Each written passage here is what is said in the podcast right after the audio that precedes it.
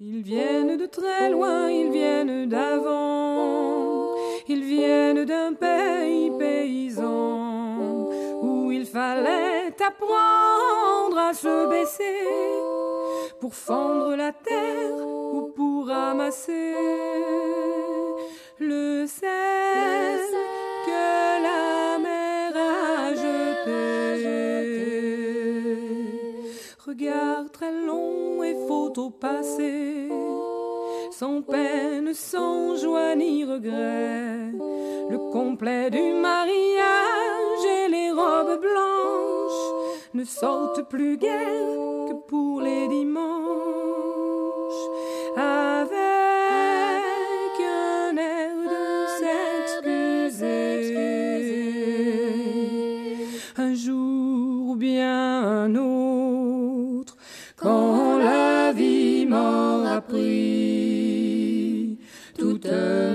Certitudes, j'irai les écouter, j'irai me reposer à l'ombre de la patience des anciens.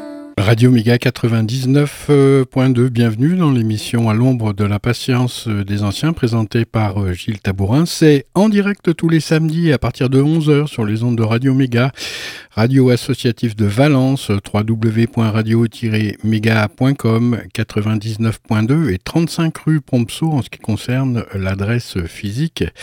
On a encore une adresse physique, c'est rassurant. Alors, euh, donc, pour continuer euh, cette émission qui vient juste euh, de débuter, une petite aparté à propos des écoles Montessori. J'ai reçu dans cette émission donc les écoles Montessori. J'en ai parlé aussi un petit peu, et puis là, il y a une petite polémique à l'heure actuelle parce que les écoles Montessori fleurissent un peu trop vite. Alors, ce sont des critiques qui fusent. Et euh, ça n'a rien à voir avec euh, euh, la méthode en elle-même, c'est plutôt la façon dont les écoles poussent. Alors, dans un souci évidemment d'égalité, je donne la place aussi sur les ondes de Radio Méga à ces critiques. La méthode Montessori, pédagogie très à la mode, qui séduit de plus en plus de familles est pratiquée en France dans plus de 200 écoles privées hors contrat. Un succès grandissant mais qui déçoit aussi certaines familles. Elle se multiplie en France à une vitesse folle. Les écoles Montessori, ces établissements privés et hors contrat pour la plupart, séduisent pour leur pédagogie d'enseignement alternative. On en compterait au moins 200 en France, mais certaines familles accusent leurs écoles d'en avoir dévoyé la méthode et ont décidé d'en retirer leurs enfants de ces établissements. Ce n'est pas à la pédagogie Montessori qu'ils en veulent, mais à la façon dont ces écoles l'ont appliquée. Tous font le même constat. C'est compliqué pour une famille d'être fixée sur la qualité d'une école Montessori. Une atmosphère de cours de récréation permanente. C'est le cas de Magali et Ariane. Le second prénom a été euh, modifié. Deux mères de famille parisiennes. Quand une école Montessori a ouvert à la rentrée dernière dans leur quartier, elles y ont inscrit leur petit garçon de 3 ans. Mais au bout de quelques mois, ça a été la douche froide, pas assez de cadre, de limite. À les entendre, c'était une atmosphère de cours de récréation permanente jusqu'à l'événement de trop, quand des enfants décrivent les comportements préoccupants d'un camarade vis-à-vis d'eux, des attouchements selon ses mamans. Elle reproche à la directrice de ne pas avoir su gérer la crise, faute d'expérience, de formation, de compétences. Les enfants n'ont pas été encadrés et donc ça a laissé place à un débordement, raconte Magali. La directrice était complètement larguée. On s'est retrouvé avec des éducateurs qui étaient là, qui n'étaient plus là. On a vécu un cauchemar. Pour Ariane, leurs enfants ont été endommagés par cette école. Il a fallu aller voir les psychologues, parce que tout d'un coup, on n'a pas reconnu nos enfants. Ils ont eu des comportements qui n'étaient plus les mêmes. Ils étaient dans une insécurité affective émotionnelle énorme. Et de nombreux parents disent que maintenant que les enfants sont retournés dans des écoles classiques, ça va beaucoup mieux. On a le sentiment qu'on nous a vendu quelque chose d'extraordinaire et que ça a été un mirage. On nous a offert du rêve et en fait, on a vécu un cauchemar, dit Ariane. Au total, une dizaine de familles ont retiré leurs enfants de cette école en décembre. Seuls six petits y sont scolarisés sur vingt au total. Pourtant, la directrice, Fabienne, affirme avoir réagi dès qu'elle a eu connaissance des comportements en question en alertant les autorités. Moi, je me suis euh, jamais senti euh, dépassé à aucun moment. Elle rejette enfin toute absence de cadre. Alors, ce n'est pas le cadre traditionnel, certes. C'est-à-dire que, par exemple, les enfants ont la liberté de mouvement. C'est vrai, les enfants ne sont pas assis à une table, c'est vrai, mais c'est extrêmement cadré. Et des règles, il y en a beaucoup, beaucoup, beaucoup. Et d'ailleurs, on passe généralement le premier trimestre à inculquer ces règles aux enfants. Selon elle, les inspecteurs de l'éducation nationale ont approuvé sa gestion des choses l'heure de leur passage à l'école. Je ne sais pas ce que je paye. Ce n'est pas un cas isolé, même s'ils ne souhaitent pas généraliser, dans d'autres écoles, des parents pointent aussi le décalage entre le coût de la scolarité et la prestation offerte. La compétence qui m'a été vendue, ce n'est pas ça que je paye, alors je ne sais pas ce que je paye, dénonce Stéphanie, maman d'Adriane, âgée de 5 ans. À la rentrée, cette maman a décidé qu'elle scolarisera son fils dans le public. Aujourd'hui, elle dépense 600 euros de frais de scolarité par mois dans son école de banlieue parisienne. Mon fils n'a même plus d'éducatrice diplômée de l'association Montessori Internationale, affirme-t-elle.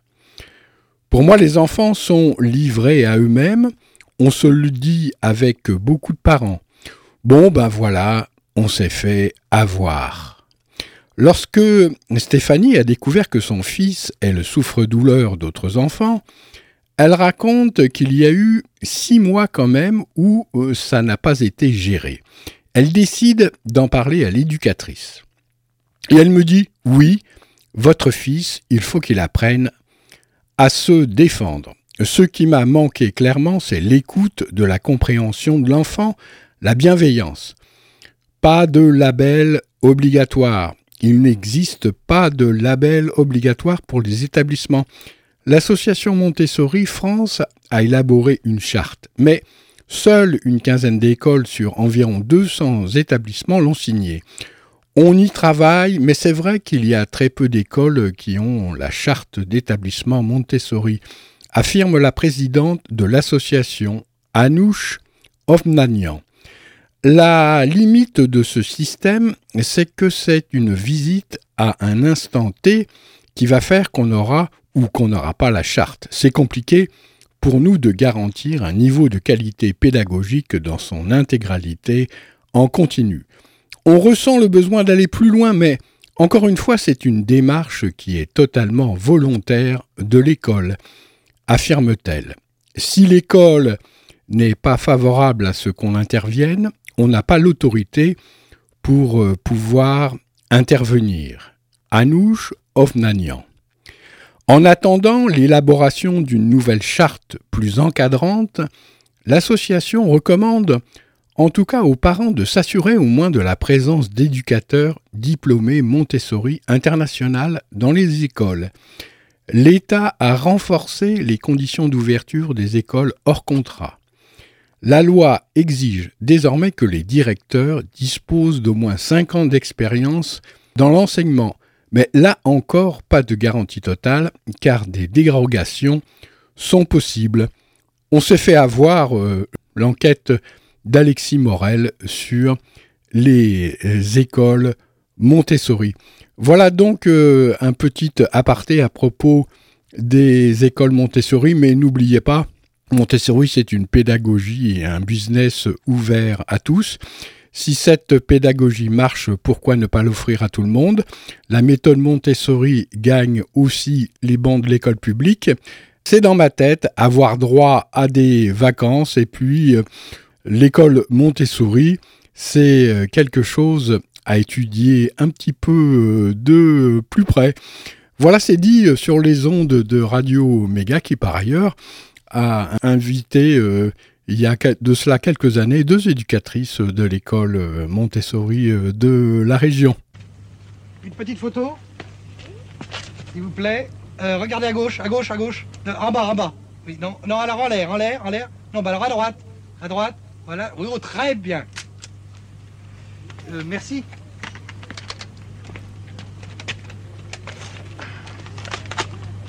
Un, deux, trois, quatre, cinq, six, sept, huit, neuf, dix. Et de l'expression saisie au vol. Je l'aime bien, moi, France Gall.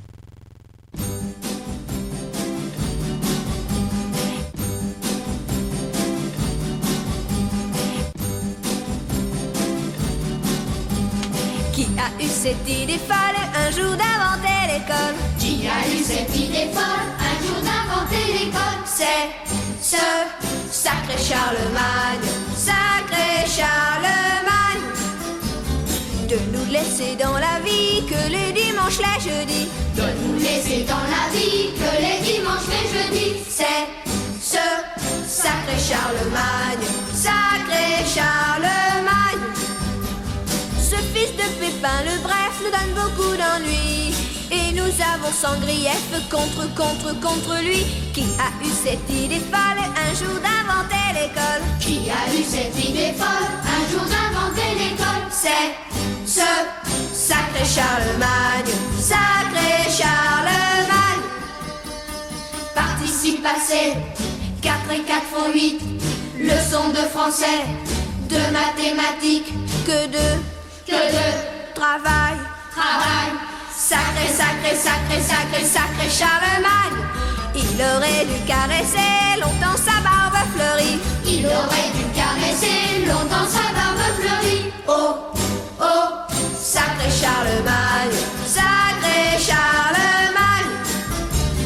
Au lieu de nous ennuyer avec la géographie, au lieu de nous ennuyer avec la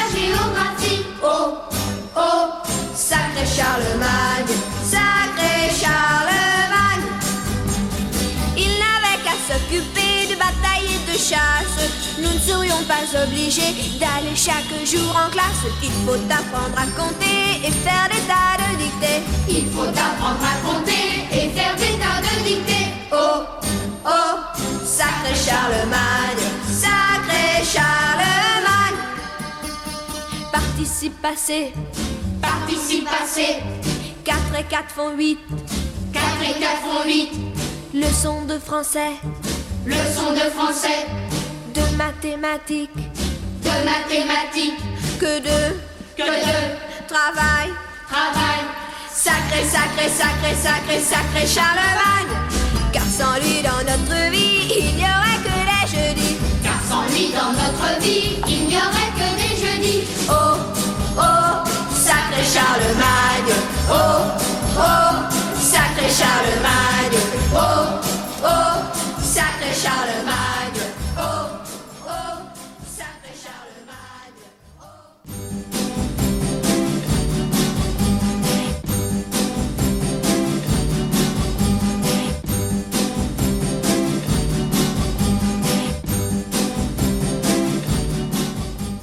C'est les années euh, qui se suivent à l'école et ensuite à l'école de la vie.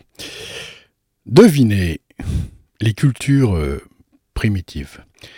Très tôt, Jeune se lança dans une série d'expéditions dans des territoires où ne, ne parlait aucun langage européen ni ne connaissait des concepts chrétiens et où la rationalité intellectuelle n'était pas le principe directeur. Il avait besoin de voir la culture européenne de l'extérieur. il tira profit de deux voyages en Afrique qui lui laissèrent des impressions durables. Le docteur Henri Firtz s'est souvenu de cette histoire qu'il tenait de son père quand celui-ci se trouvait avec Jeune à Alexandrie. Quand ils quittèrent le bateau, un diseur de bonne aventure vint vers eux et offrit de leurs lignes les lignes de la main. Il lut celle de Jeune.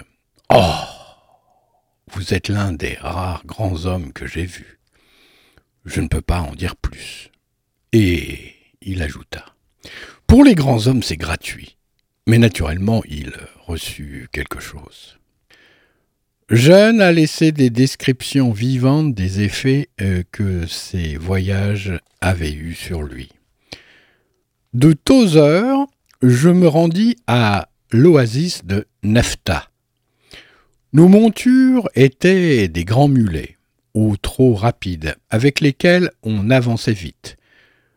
Comme euh, nous approchions de l'oasis, un cavalier solitaire, tout enveloppé de blanc, s'avança vers nous dans une fière attitude sur un mulet noir, avec euh, sa belle buffleterie ornée d'argent. Il passa près de nous sans nous saluer. C'était une apparition élégante et impressionnante. Il n'avait certainement pas de montre encore, moins de montre bracelet, car il était de toute évidence, et sans le savoir, celui qui avait toujours été. Il lui manquait encore cette note de folie attachée à l'Européen. Certes, l'Européen est persuadé qu'il n'est plus ce qu'il était dans le passé, mais il ne sait pas encore ce qu'il est devenu entre-temps. Sa montre lui dit que depuis ce qu'on appelle le Moyen Âge, le temps et son synonyme, le progrès, se sont glissés en lui et lui ont enlevé ce qui ne reviendra plus jamais. Avec son bagage allégé, il continue sa pérégrination vers des buts nébuleux avec une accélération progressive. Il compense la perte de poids et le sentiment d'incomplétude qui lui correspond par l'illusion de ses succès.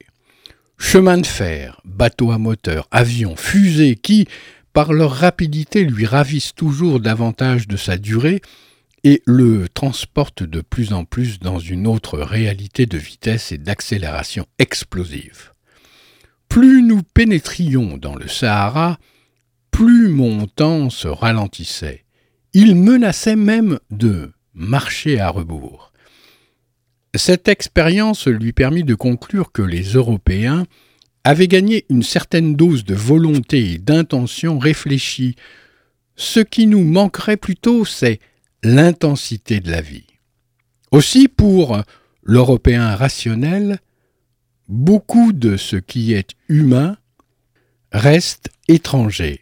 Il s'ensuit une perte de vitalité et les parties primitives de la psyché sont condamné à une existence souterraine. Il qualifiait de sauvage technicisé et de barbare intellectuel ce type d'Européen coupé de lui-même. Autour de lui, en Afrique du Nord, les gens vivaient plus proches de la vie, leur vie et leur être centrés sur leurs affects. Durant un voyage à Taos au Nouveau-Mexique, un chef indien pueblo, Okwe Biano, lac des montagnes, mit le doigt sur cette question de façon très directe. Vois, disait Hawkway Biano, comme les Blancs ont l'air cruels. Leurs lèvres sont minces, leurs nez pointus, leurs visages sont sillonnés de rides et déformés. Leurs yeux ont un regard fixe, ils cherchent toujours. Que cherchent-ils? Les Blancs désirent toujours quelque chose, ils sont inquiets, ne connaissent point le repos. Nous ne savons pas ce qu'ils veulent. Nous ne les comprenons pas. Nous croyons qu'ils sont fous. Je lui demandais pourquoi donc? Il pensait que les Blancs étaient tous fous. Il me rétorqua. Ils disent qu'ils pensent avec leur tête. Mais naturellement, avec quoi donc penses-tu demandai-je étonné. Nous pensons ici, dit-il, en indiquant son cœur. Je tombais dans une profonde réflexion. Pour la première fois de ma vie, me sembla-t-il, quelqu'un m'avait donné une image du véritable homme blanc. Cet Indien avait trouvé notre point vulnérable et mis le doigt sur ce à quoi nous sommes aveugles. Ce qui, pour nous, est désigné par euh, colonisation, mission auprès des païens, expansion de la civilisation, etc., et encore un autre visage d'oiseau, de proie cruellement rendu, guettant sa prochaine victime, visage digne d'une race de pillards et de pirates. Après un long silence, il continua Les Américains veulent interdire notre religion. Pourquoi ne peuvent-ils pas nous laisser tranquilles? Ce que nous faisons n'est pas seulement pour nous, mais aussi pour les Américains, et même nous le faisons pour le monde entier. Tout le monde en profite. Je vis bien à son agitation qu'il faisait allusion à quelque élément très important de sa religion. Aussi lui demandai-je Pensez-vous que vos pratiques religieuses profitent au monde entier? Il répondit avec beaucoup de vivacité. Naturellement, si vous, nous ne le faisions pas, que deviendrait le monde? Et d'un geste chargé de sens, celui qui parlait montra le soleil. Après tout, nous sommes un peuple, dit-il, qui demeure sur le toit du monde. Nous sommes les fils de notre Père. Le soleil, et grâce à notre religion, nous aidons quotidiennement notre Père à traverser le ciel. Alors euh, je compris euh, sur quoi reposait la dignité. La certitude sereine de l'individu isolé. Sa vie a un sens cosmologique, n'assiste-t-il pas euh, son Père, qui conserve toute vie, dans son lever et son coucher quotidien?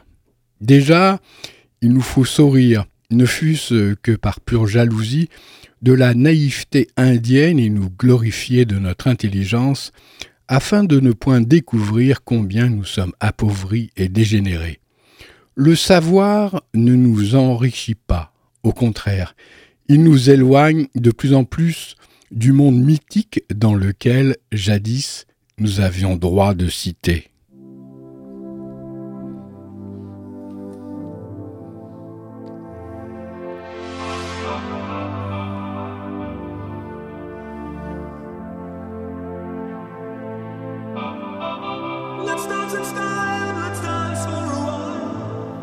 can wait.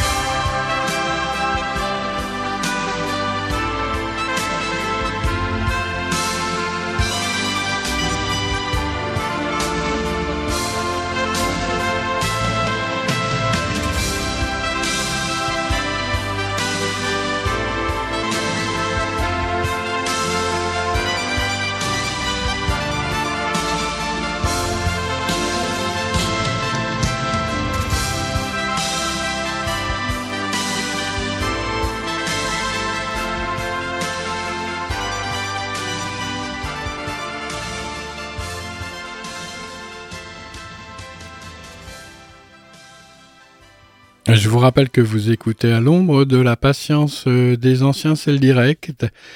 C'est tous les samedis euh, à 11h sur les ondes de Radio Méga 99.2 www.radio-méga.com. Il y a une rediffusion le vendredi à 17h.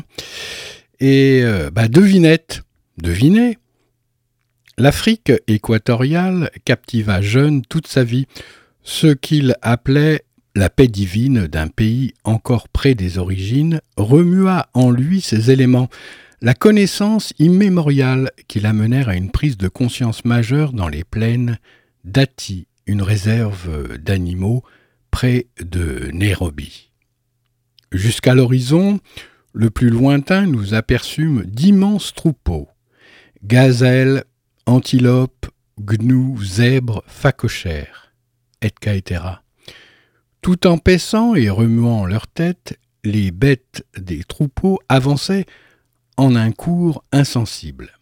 À peine percevait-on le cri mélancolique d'un oiseau de proie. C'était le silence du commencement éternel. Le monde, comme il avait toujours été dans l'état de non-être, car jusqu'à une époque toute récente, personne n'était là pour savoir que c'était ce monde. C'est ici qu'avec une éblouissante clarté m'apparut la valeur cosmique de la conscience. L'homme, moi, en un acte invisible de création, est mené le monde à son accomplissement en lui conférant existence objective. On a attribué cet acte au seul Créateur, sans prendre garde que, ce faisant, on ravale la vie et l'être, y compris l'âme humaine, à n'être qu'une machine calculée, dans ses moindres détails, qui continue sur sa lancée, dénuée de sens, en se conformant à des règles connues d'avance et prédéterminées. Dans la désolation d'un tel mécanisme d'horlogerie, il n'y a plus de drame de l'homme, du monde et de Dieu, plus de jours nouveaux qui mèneraient à des rives nouvelles, mais simplement le désert de processus calculés d'avance. Mon vieil ami Pueblo me revint en mémoire. Il croyait que la raison d'être de ces Pueblos était le devoir qu'ils avaient d'aider leur père, le soleil, à traverser chaque jour le ciel. J'avais envié chez eux cette plénitude de sens et recherché sans espoir notre propre mythe. Maintenant je l'appréhendais et je savais en outre que l'homme est indispensable à la perfection de la création, que plus encore il est lui-même le second créateur du monde.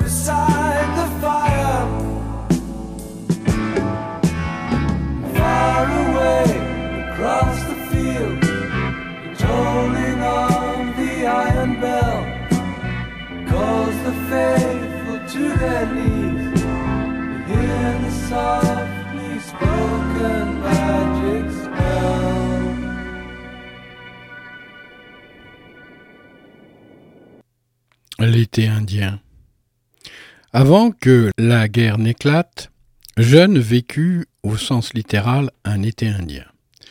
La dernière de ces expéditions culturelles, à l'invitation du gouvernement britannique en Inde en 1937. Il avait déjà publié un commentaire psychologique sur le livre tibétain des morts. Il avait donné les Terry Lectures, un cycle de conférences sur la psychologie et la religion à l'université de Yale. Il avait également beaucoup lu sur la philosophie et l'histoire religieuse indienne, qu'il avait laissé profondément convaincu de la valeur de la sagesse orientale. Aux Indes, ce qui me préoccupa avant tout fut la question de la nature psychologique du mal. Je fus très impressionné par la façon dont ce problème s'intègre à la vie de l'esprit indien. Je fus frappé par le fait que la spiritualité indienne recevait autant du mal que du bien. Le chrétien aspire au bien et succombe au mal. L'Indien, au contraire, se sent en dehors du bien et du mal, ou cherche à atteindre cet état par la méditation ou le yoga. C'est ici cependant que surgit mon objection. Dans une telle attitude, ni le bien ni le mal n'ont de contour qui leur soit propre, et cela entraîne une certaine inertie. Nul ne croit vraiment au mal, nul ne croit vraiment au bien. Le but que poursuit l'Indien n'est pas d'atteindre la perfection morale, mais d'atteindre l'état de nirvana. Il veut se libérer de la nature et par conséquent atteindre par la méditation l'état sans image, l'état de vide. Moi, au contraire, je vise à me maintenir dans la contemplation vivante de la nature et des images psychiques. Je ne veux être débarrassé ni des hommes, ni de moi-même, ni de la nature, car tout cela représente à mes yeux une merveille indescriptible. La nature, l'âme et la vie m'apparaissent comme un épanouissement du divin. Que pourrais-je désirer de plus? Pour moi, le centre suprême de l'être ne peut consister que dans le fait que cela est, et non point dans le fait que cela n'est pas ou que cela n'est plus. Une réelle libération n'est possible que si j'ai fait ce que je pouvais faire si je m'arrache à cette participation, j'ampute en quelque sorte la partie de mon âme qui y correspond. Un homme qui n'a pas traversé l'enfer de ses passions ne les a non plus pas surmontées. Si nous abandonnons, laissons de côté et en quelque sorte oublions à l'excès, nous courons le danger de voir réapparaître avec une violence redoublée tout ce qui a été laissé de côté ou abandonné. De la base au sommet, la pagode est couverte de sculptures obscènes, raffinées. Il, le pandit, me le présenta comme un moyen d'atteindre à la spiritualisation. J'objectais, en montrant un groupe de jeunes paysans qui, bouche admiraient justement ces merveilles, que ces jeunes gens n'étaient guère en voie de spiritualisation et qu'ils prenaient plaisir à emplir leur tête de ces fantaisies sexuelles. À quoi il rétorqua Mais c'est précisément cela. Comment pourrait-il jamais se spiritualiser s'il ne réalisait pas d'abord leur karma? Les images manifestement obscènes sont là pour les remettre dans leur dharma, dans leur loi. Sans cela, ces inconvénients pourraient l'oublier, ces inconscients pourraient l'oublier. Si vous voulez apprendre la leçon la plus importante que l'Inde puisse nous apporter, alors enveloppez-vous dans le manteau de votre supériorité morale. Rendez-vous dans la pagode noire de Konarak. Installez-vous à l'ombre de ces ruines imposantes, encore recouvertes de la plus surprenante collection d'obscénités. Lisez le perfide vieux manuel de l'Inde de Murray qui vous dit comment il convient d'être véritablement choqué face à cet état de choses déplorable. Vous aurez appris quelque chose que vous n'avez sans doute jamais entendu dire par personne. Un voyage en Inde est ou totalement extrêmement utile et donc à conseiller, même s'il risque de vous donner de grands maux de tête. Alors qu'il baignait dans cette culture étrangère hautement différenciée, Jeune eut l'un de ses grands rêves qui lui montra la voie à suivre. Le rêveur euh, se trouvait avec des amis de Zurich sur une île de la côte sud de l'Angleterre. En face d'eux se dressait un château faiblement éclairé qu'il reconnut comme étant le château du Saint Graal. Mais le Graal ne s'y trouvait pas encore. Jeune comprit qu'il leur fallait ramener le Graal au château, depuis la petite maison inhabitée et isolée sur l'île, et où le Graal était caché. Il se retrouva ensuite sur la côte au bord d'un endroit désolé et désert.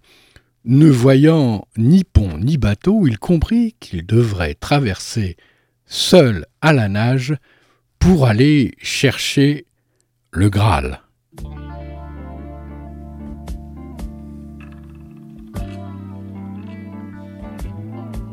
Tu sais, je n'ai jamais été aussi heureux que ce matin-là. Nous marchions sur une plage, un peu comme celle-ci. C'était l'automne. Un automne où il faisait beau. Une saison qui n'existe que dans le nord de l'Amérique. Là-bas, on l'appelle l'été indien, mais c'était tout simplement le nôtre. Avec ta robe longue, tu ressemblais à une aquarelle de Marie Laurencin. Et je me souviens, je me souviens très bien de ce que je t'ai dit ce matin-là. Il y a un an, il y a un siècle, il y a une éternité. On ira où tu voudras quand tu voudras. Et l'on s'aimera encore lorsque l'amour sera mort. Toute la vie sera pareil à ce matin aux couleurs de l'été indien.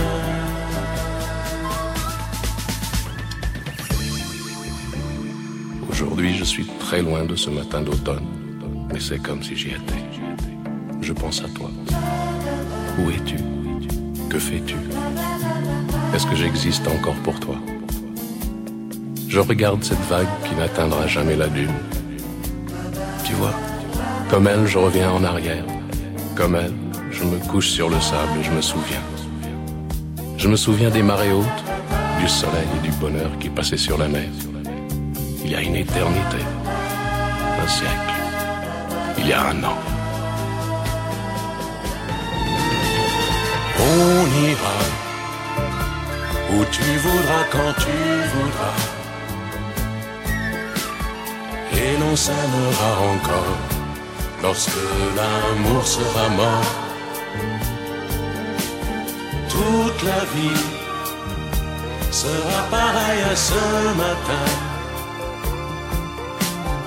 aux couleurs de l'été indien.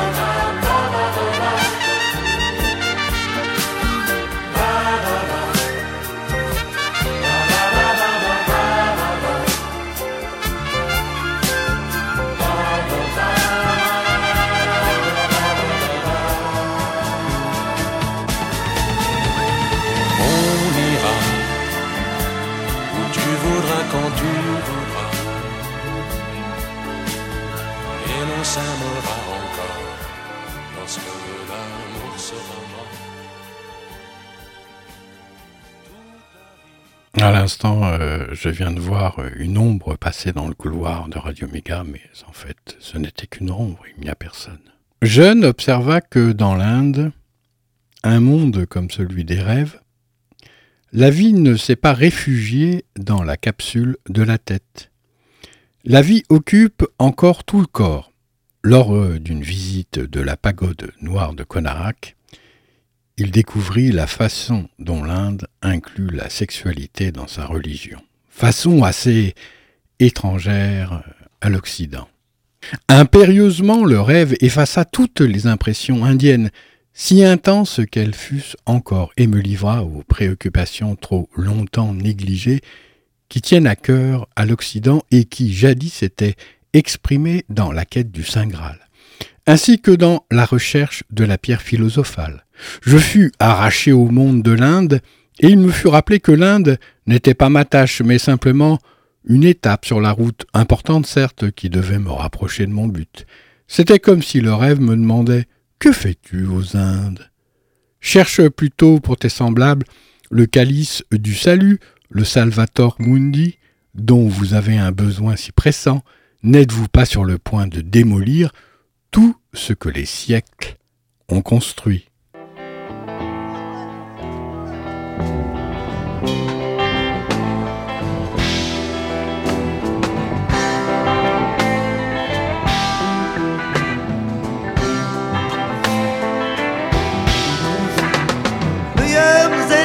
Killed poor Hattie Carroll with a cane that he twirled around his diamond ring finger at a Baltimore hotel society gathering.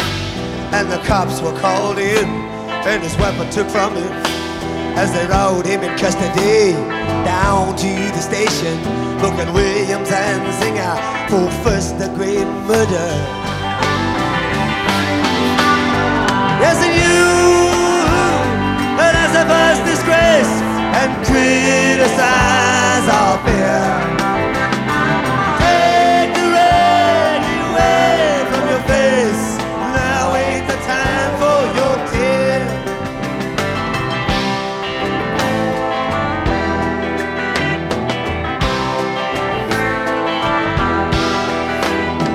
Williams and Singer, who had just 24 years owns wealthy parents who provide and and high office relations in the politics of Maryland. Reacted to his deed with a shrug of his shoulders and swearing and sneering. And his tongue it was snarling. But in a matter of minutes old Bale was out walking. Yes and you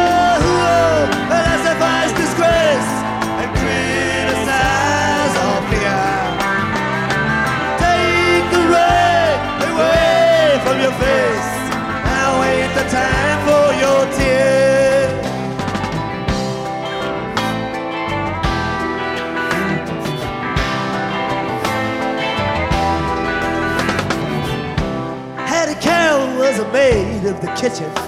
She was 51 years old and gave birth to ten children. She cleaned up the dishes and hauled out the garbage. Never sat once at the head of the table. She just cleaned up all the food from the table and emptied out the ashtrays on a whole other level. Got killed by a blow, lay slain by a king. That sailed through the air, the roof determined to destroy all the gentle, and she never done nothing to William Zanzibar. Yes, and you, ooh, philosophize disgrace and criticize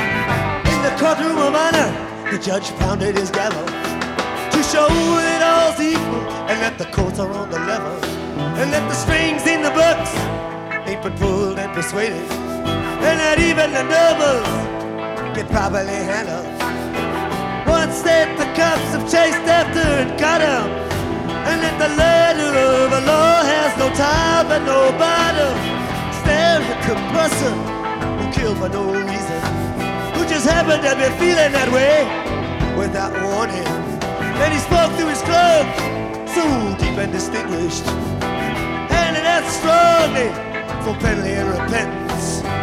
Williams and Singer with a six-month sentence. And you who philosophize disgrace and criticize or fear.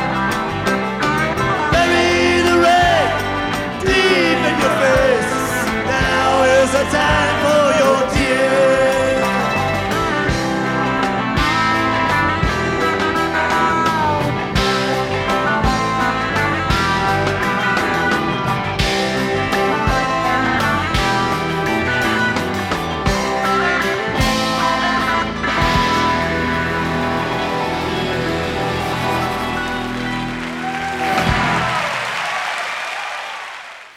bien, il a la pêche euh, sur ce coup-là, euh, Bob Dylan, euh, hein, sur ce titre. Vous trouvez pas? Moi, je trouve que comment il a une super pêche, voilà.